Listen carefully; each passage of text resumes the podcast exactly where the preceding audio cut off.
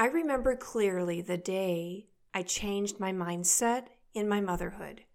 Since we homeschooled, I always took the children with me to grocery shop. And typically the trip would end in constant no's, don't touch, stop goofing around, don't run down the aisle. You know how it goes, right? And of course, it would always be topped off with a cherry by a checker or another stranger asking me, Are all those kids yours? Like I was some kind of freak. In my head, I'm thinking, Of course they're mine. Who in their right mind would bring six children to a grocery store?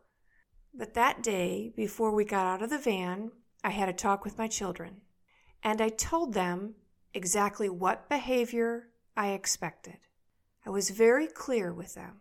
I told them that they could pick out the cereal of their choice if they behaved. And then I changed my mindset. I decided I was going to be cheerful and patient and firm in my expectations, but also firm in my reward. And I was not going to lose it. I didn't go in expecting the worst and already on edge that they wouldn't behave. And we actually had a great shopping trip. Only one child didn't get their choice of cereal. The rest behaved to my expectations with only one reminder. That was the rule if they wanted their cereal. And as a side note, that child who didn't get their cereal got it next week. And when, again, a new checkout girl asked if they were all mine, I smiled and said yes, and we're hoping for more. It felt great. I changed my thoughts on how the trip would go which changed my feelings on how the trip would go. And my feelings, as they always are with children, were clearly communicated to my children without saying a word. They didn't misbehave so much because I clearly communicated verbally my high positive expectations of them, but also I communicated non verbally my high expectations. And the result was very different than before because my thoughts were different. Our mindset has the ability to control our life. What we think about a situation affects how we feel about it, which directly affects the outcome.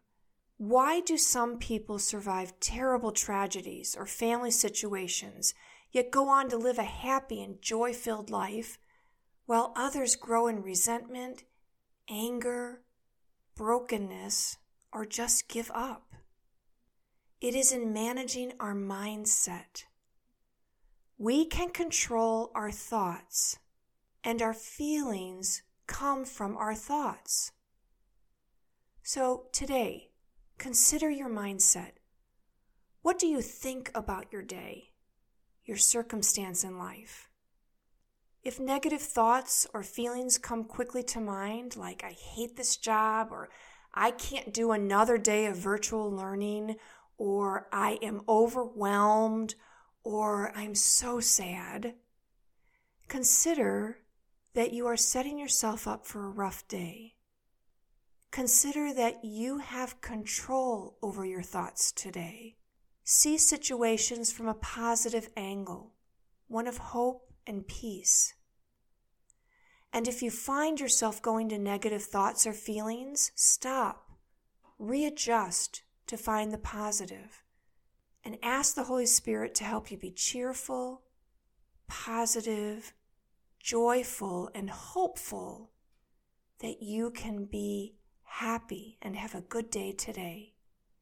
In Philippians chapter 4, verse 13, we read, I can do all things through him who strengthens me. Take care.